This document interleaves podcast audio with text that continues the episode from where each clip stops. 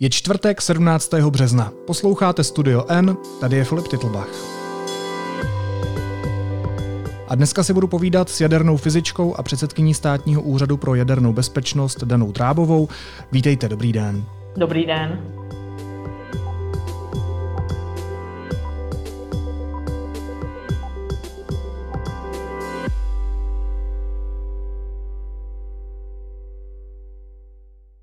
Máte v posledních dnech dobré spaní? Já mám dobré spaní pořád, protože mám takovou, jak to říct, úchylku, já spím strašně málo. A když už teda spím, tak tvrdě. Ale mně stačí opravdu 4 až 5 hodin a pak už toho mám dost. Takže nic se nezměnilo od začátku války na Ukrajině v tomhle smyslu? V tomhle smyslu se mnoho nezměnilo. Snad Jednou uh, jsem uh, neměla dobré spaní, ale to bylo fyziologické, protože jsem musela jít někdy v půl čtvrté ráno, tedy za potřebou. A v té chvíli, jak už jsme takový ujetý, tak jsem se koukla na, na ty zprávy a zjistila jsem, že Rusáci střílejí na plotě jaderné elektrárny. Hmm. Tož bylo takový pro mě dost Eh, šokující, protože v mém světě, eh, který do té doby existoval se, mezinárodní konvence a mezinárodní dohody dodržovaly.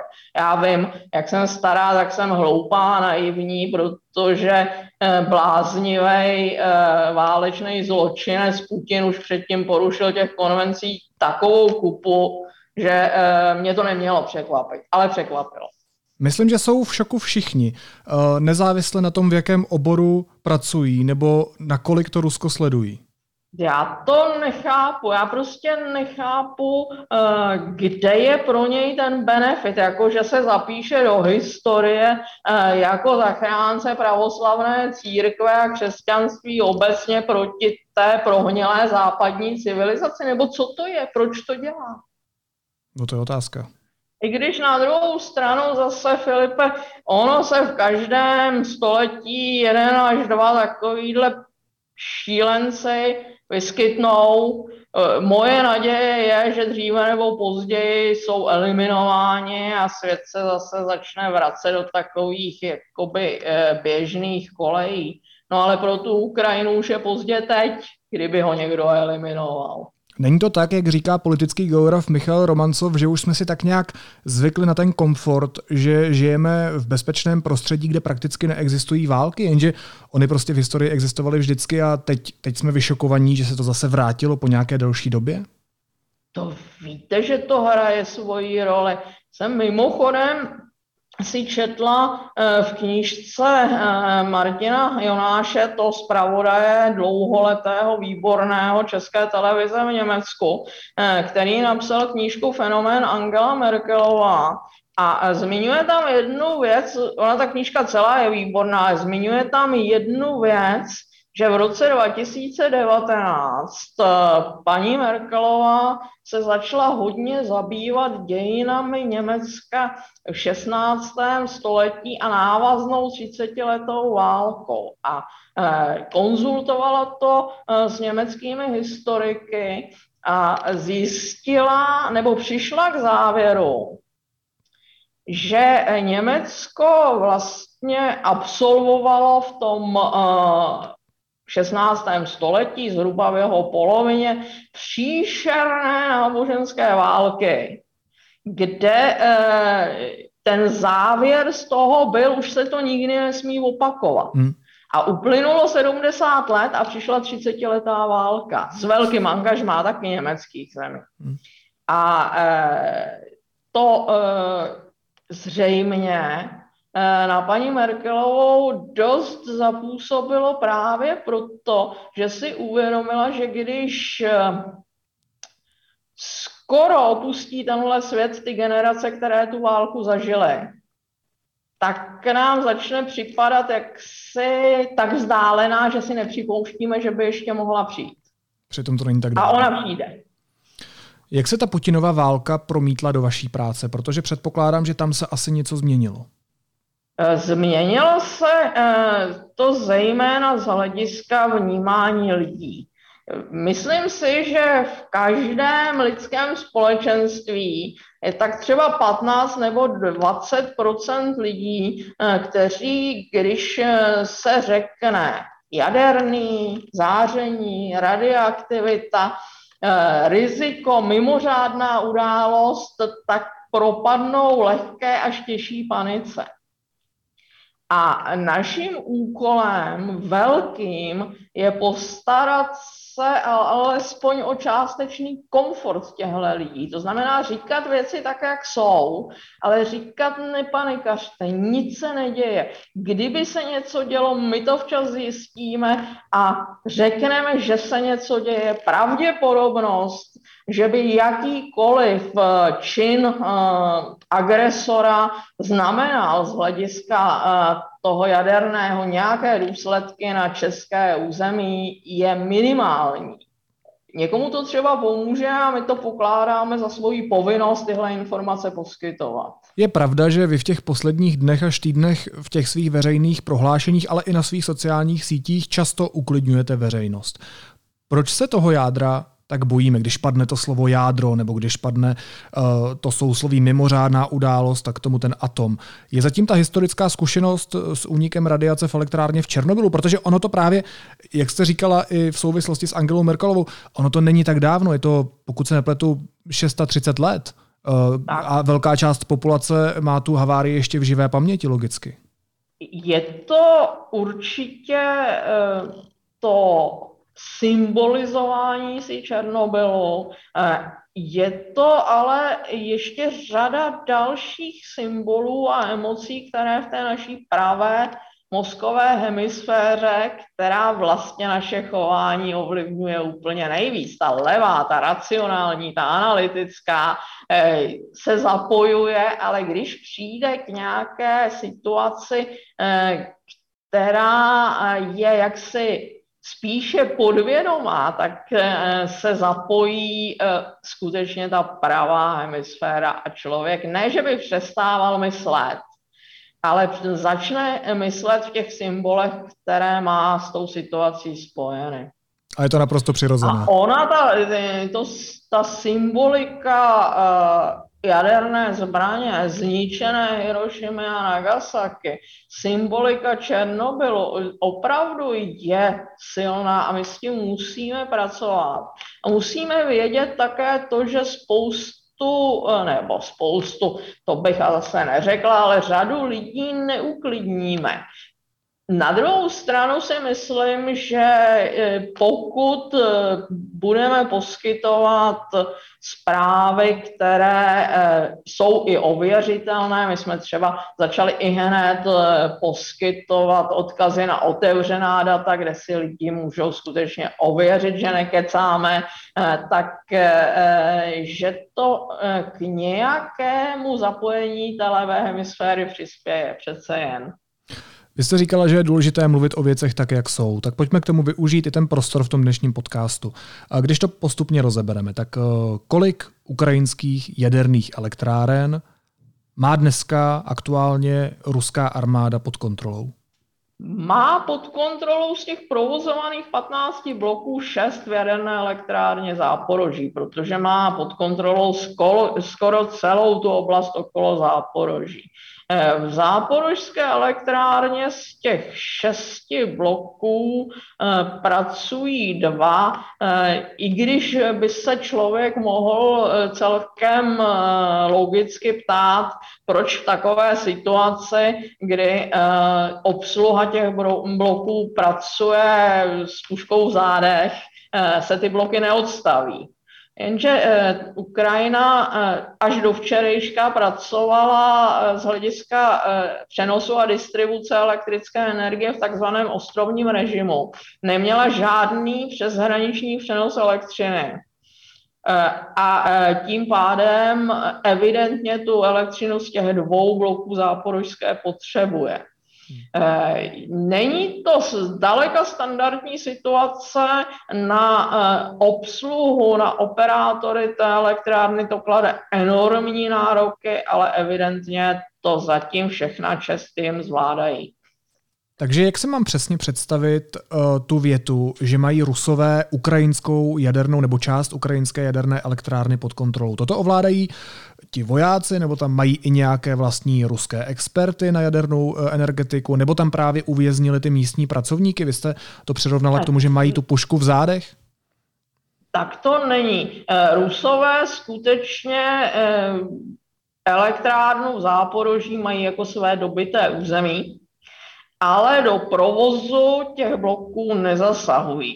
To znamená, umožňují i střídání e, směn na elektrárně, což tam je poměrně jednoduché, protože ta elektrárna je vlastně součástí e, města Enerhodar, kde všichni ti, kteří jsou pro tu elektrárnu potřeba, žijí. Hmm.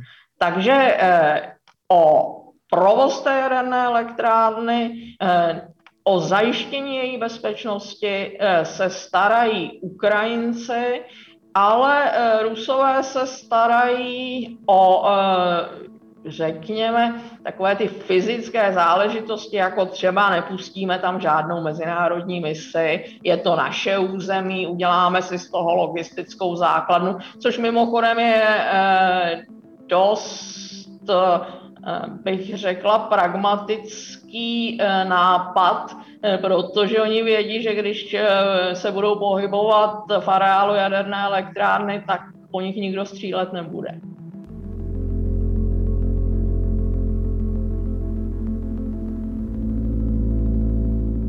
Mezinárodní agentura pro atomovou energii na začátku března oznámila, že právě ztratila spojení se zařízením, které sleduje bezpečnost v záporožské jaderné elektrárně, které se během té invaze na Ukrajinu zmocnila ruská vojska a podobný problém hlásila agentura taky v případě vyrazené jaderné elektrárny Černobyl. Tak by mě zajímalo, to jsou zprávy ze začátku března, jestli tenhle problém pořád trvá, jestli pořád plně tedy nevíme, jak na tom ty elektrárny jsou, anebo už jsme se k těm informacím nějakým jiným způsobem dostali. To si ale musíme říct, o jaký monitorovací systém jde. Eh, to je eh, monitorovací systém, který sleduje nakládání s jadernými materiály, včetně jaderného paliva, eh, kdekoliv se po té elektrárně vyskytne. To znamená, jak v reaktorech, tak v bazénech skladování vyhořelého paliva. To nemá co dělat s bezpečným provozem nebo s bezpečným odstavením té elektrárny. To je to, čemu se říká mezinárodní zárukový systém, tedy aby eh, jaderné materiály, které v tom jaderném zařízení jsou, nebyly zneužity z hlediska šíření jaderných zbraní, ani teoreticky. Mm-hmm. Tak tento monitorovací systém agentuře vypadl. Eh, to je nepříjemné, zcela jistě, ale není to ohrožující. A co je ohrožující?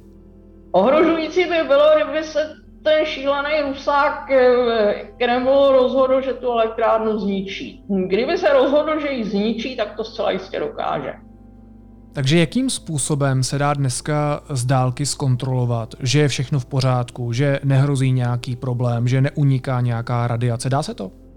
To se určitě dá. Eh, a docela pěknou pomůckou je evropská databáze, eh, která sbírá data ze sond rozmístěných na území prakticky celé Evropy, přispívá i Česká republika. Pořád ještě eh, den co den máme data z Ukrajiny o tom, jaká je úroveň radiace.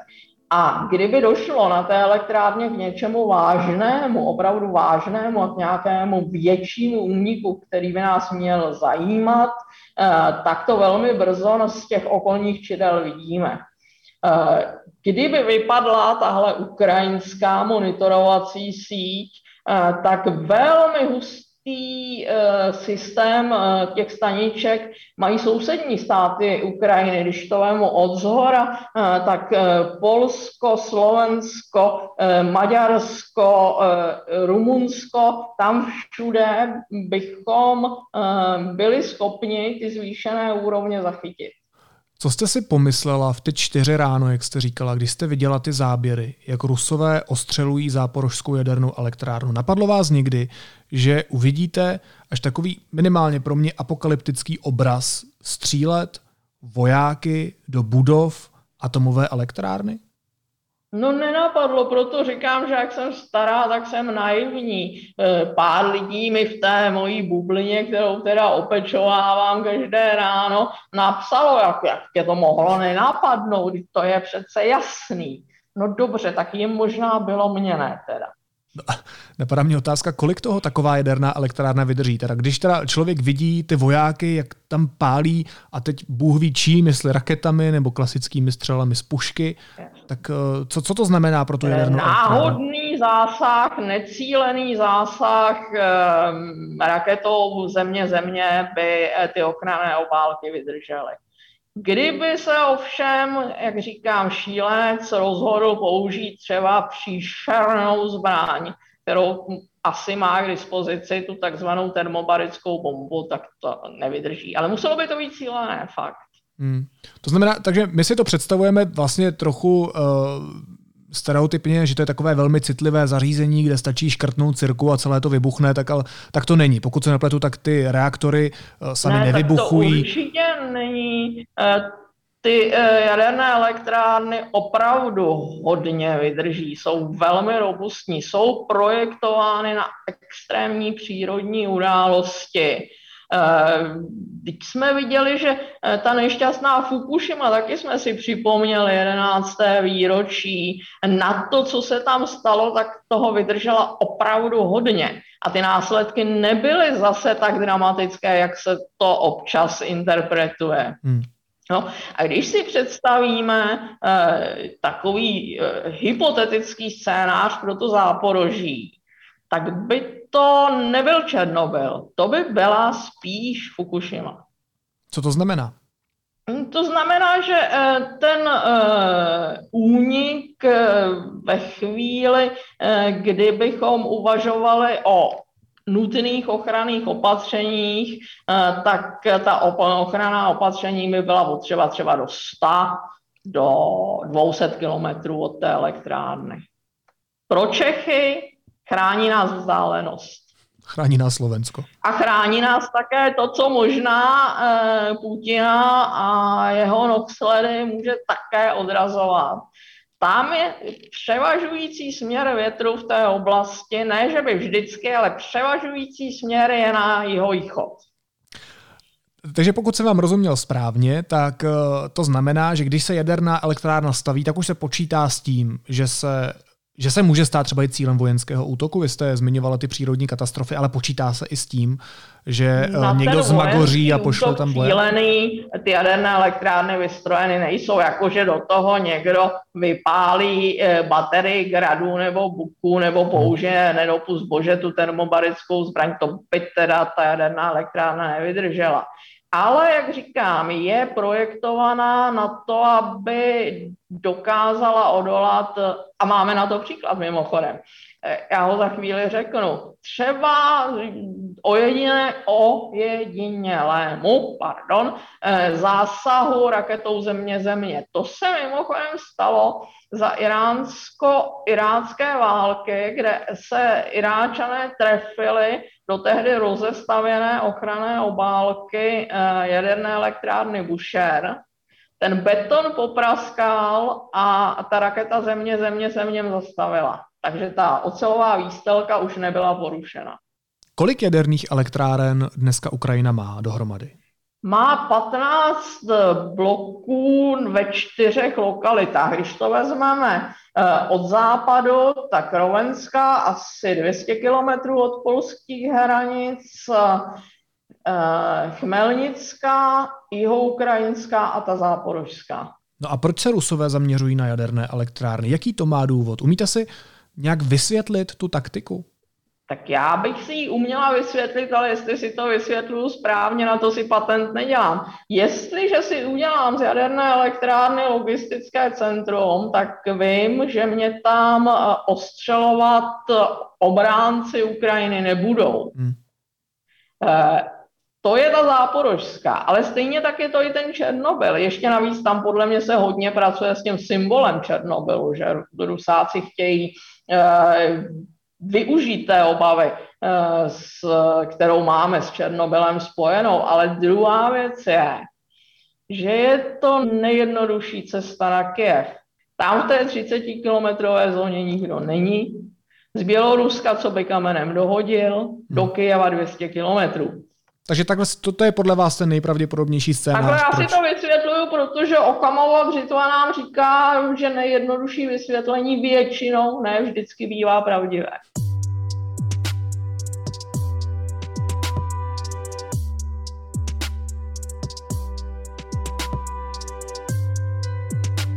Napadá mě jedna věc, eh, která se mi teď tak vrací v myšlenkách, protože jsem o tom před rokem, před dvěma několikrát eh, mluvil se svými kolegy v, ve studiu N.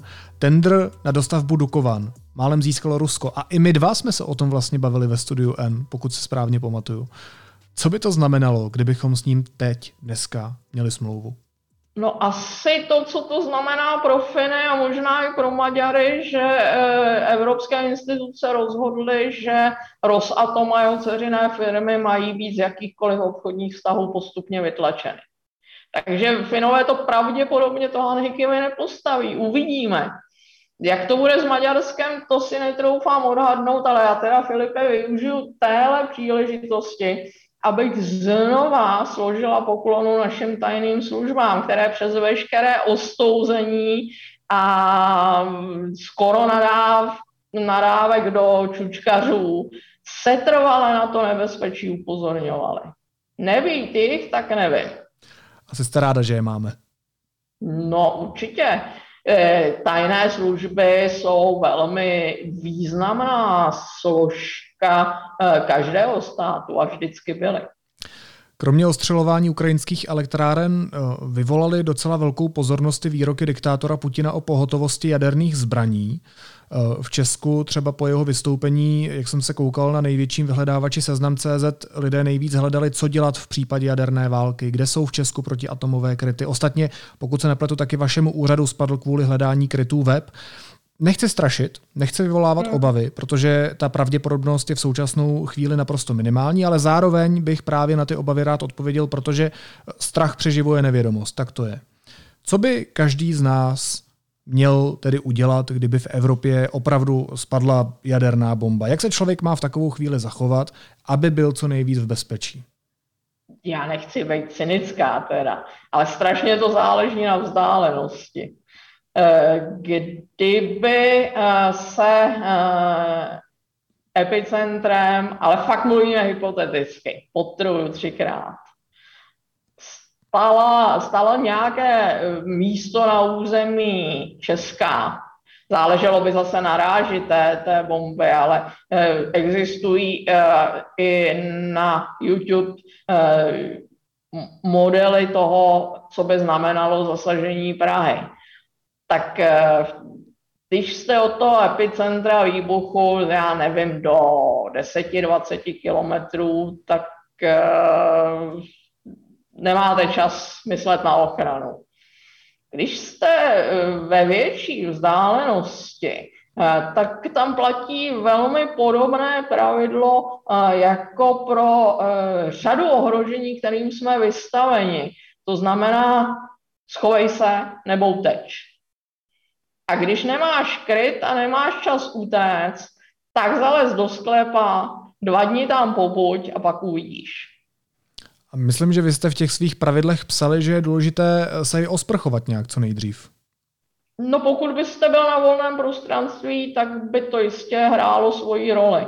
Eh, jedna věc, ale kterou bych tady ještě podotkla, kdyby eh, se taková věc mluvíme fakt, ale hypoteticky, protože tady si pan bláznivý Putin natřásá peří a vyděsí půl Evropy, což je mimochodem asi jeho cílem. Eh, máme ještě jednu velmi dobrou pomůcku, jak si chránit dýchací cesty, a to jsou ty naše FFP2. Ještě Nezapomínejme na ně. Je tohle něco, jsou tyhle situace, hypotetické situace, něco, co řeší i váš úřad? Ne. My jsme v tom takový poučení e, lajci, snažili jsme se poskytnout ty rady, které jsme byli schopni dát dohromady, ale e, že bychom se tedy opravdu zabývali tím, co tady byla velká e, abych tak řekla, aktivita hmm. za studené války, že se počítali všechny ty možné stopy těch jaderných výbuchů případných, eh, tak to neděláme eh, a eh, já jsem nechtěla, protože odvádějí taky úžasnou práci nějakým způsobem zatěžovat armádu. Nechtěli jsme zatěžovat ani, ani ty hasiče, ale pro dobrotu, že proto se nám to podařilo. On se člověk... jsme to neměli vůbec úmysl. On si člověk představuje, že uh, je to taková jako hrdinská práce, co děláte, nebo taková hodně dobrodružná, ale tak mě vlastně zajímá, jak o tom mluvíte, jestli to vlastně není jako nakonec trochu nuda, ta, ta vaše práce. Nuda to není. To já bych tady 20 let nevydržela, ale v každém případě eh, my musíme být konzervativní, musíme dodržovat pravidla, eh, taky ne každý dobrý jaderný inženýr anebo obecně dobrý člověk eh, s technickým nebo přírodovědným vzděláním má na to, hmm. aby ten úřad vydržel. Protože ano, je v tom spousta rutiny, eh, spousta předem popsaných postupů, které se musí dodržovat. No a jak, jak si mám představit den předsedkyně státního úřadu pro jadernou bezpečnost v dnešní době, v té mimořádné době? V dnešní době já neumím plánovat na, na déle než na půl hodiny, protože je to jedna videokonference za druhou s Bruselem, s Vídní v rámci České republiky s krizovým štábem, e, s kolegy e, v různých odborných asociacích evropských dozorů, eh, takže eh, hodně se eh, věnujeme takovému, řekla bych, sdílení toho, co víme a co si myslíme a co hmm. případně se dá dělat, ono se toho mnoho dělat nedá tedy, protože jakýkoliv tlak, jakákoliv sofistikovaná prohlášení s tím rusákem nepohnou. To už je vidět. No ale stejně člověk má takový pocit, že to musí aspoň zkusit, co kdyby. A na to ta mezinárodní spolupráce eh, je cílená, takže můj den momentálně znamená tak podle toho, jakou poplašnou zprávu kdo do, do těch médií vypustí, 30 eh, až 60 telefonátů denně, něco v těch bublinách, kde se teda snažím působit eh, tak, aby ten úřad byl trochu s lidskou tváří, i když nevím, jak nám to jde, to musí zhodnotit někdo jiný. No a na nějakou systematickou práci nemám čas. Jste říkala, že sofistikovaná prohlášení eh, s diktátorem nepohnou, když to budu parafrázovat. Tak co s ním pohne? Eh, já když jsem tady měl dva dny zpátky ukrajinského velvyslance, tak mi říkal, že eh, Putinův režim rozumí jenom síle. To si myslím, že má mm, excelence zcela pravdu. Kde je ta síla v nás, kterou můžeme ukázat? No tak my zatím ukazujeme, eh, že jsme schopni se dohodnout na velmi ostrých sankcích, které ale bohužel, než začnou plně fungovat, tak ta země bude ještě zbytečně trpět. Já fakt nedovedu, eh, to jsem rozpolcená říct, jestli eh, je tou cestou angažmá na to v tom konfliktu. Ale to je ta síla, které by Putin rozuměl.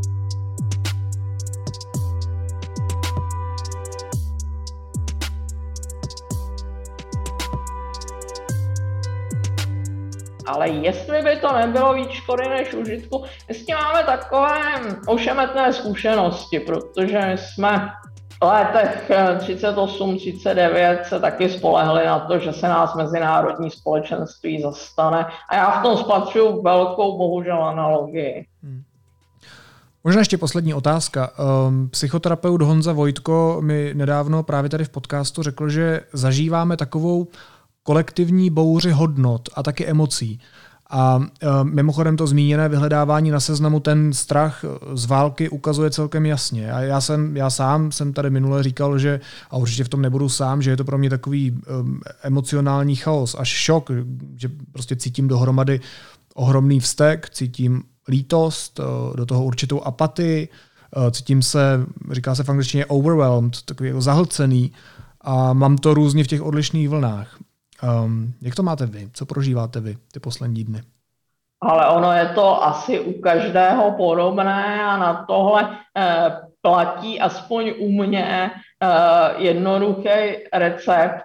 Eh, moje mamka, dej jí pámbu nebe, ta vždycky říkala, jo, máš v hlavě guláš, motiku do ruky a pracuj. A to děláte? Držíte se toho? No snažím se. Já taky. Hostem studia N je Dana Drábová. Moc vám děkuji eh, za rozhovor a mějte se pokud možno hezky.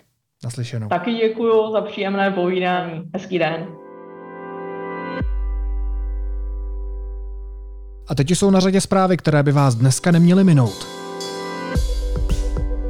Firma ČES zahájila tender na stavbu nového jaderného bloku Dukovan. Dostala souhlas od ministerstva průmyslu. Blok by měl stát do roku 2036. Oznámil to premiér Petr Fiala. Ruský nálet včera zasáhl činoherní divadlo v centru Mariupolu. Mělo se v něm ukrývat přibližně tisíc civilistů. Dnes úřady podle agentury Reuters oznámili, že kryt pod divadlem bombardování ustál. Vychází z něj přeživší, řekl ukrajinský poslanec a podnikatel Serhij Taruta. Spojené státy pošlou ukrajinské armádě další protiletadlové a protitankové zbraně a také bezpilotní letadla, aby se země dál dokázala bránit ruské invazi. Novinářům to včera řekl prezident Spojených států Joe Biden. Ceny aut, elektroniky a domácích spotřebičů v Rusku prudce rostou. Za uplynulý týden zdražily televizory o 12,5%, vysavače o 8,5% a smartfony o 6,5%. O skoro 13% za posledních 7 dní zdražily cukr a rajčata, zlevnily pouze okurky a Moskva nesplní požadavek Mezinárodního soudního dvora OSN, který ve středu nařídil Rusku okamžitě zastavit válečné operace na Ukrajině. Uvedl to dnes podle ruských médií mluvčí prezidenta Vladimira Putina. Ruské odmítnutí se očekávalo.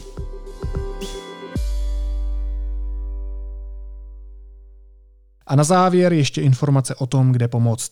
České neziskové organizace založily projekt pomáhajukrajině.cz, kde můžete v jednoduchém formuláři poskytnout co je zrovna potřeba. Naslyšenou zítra.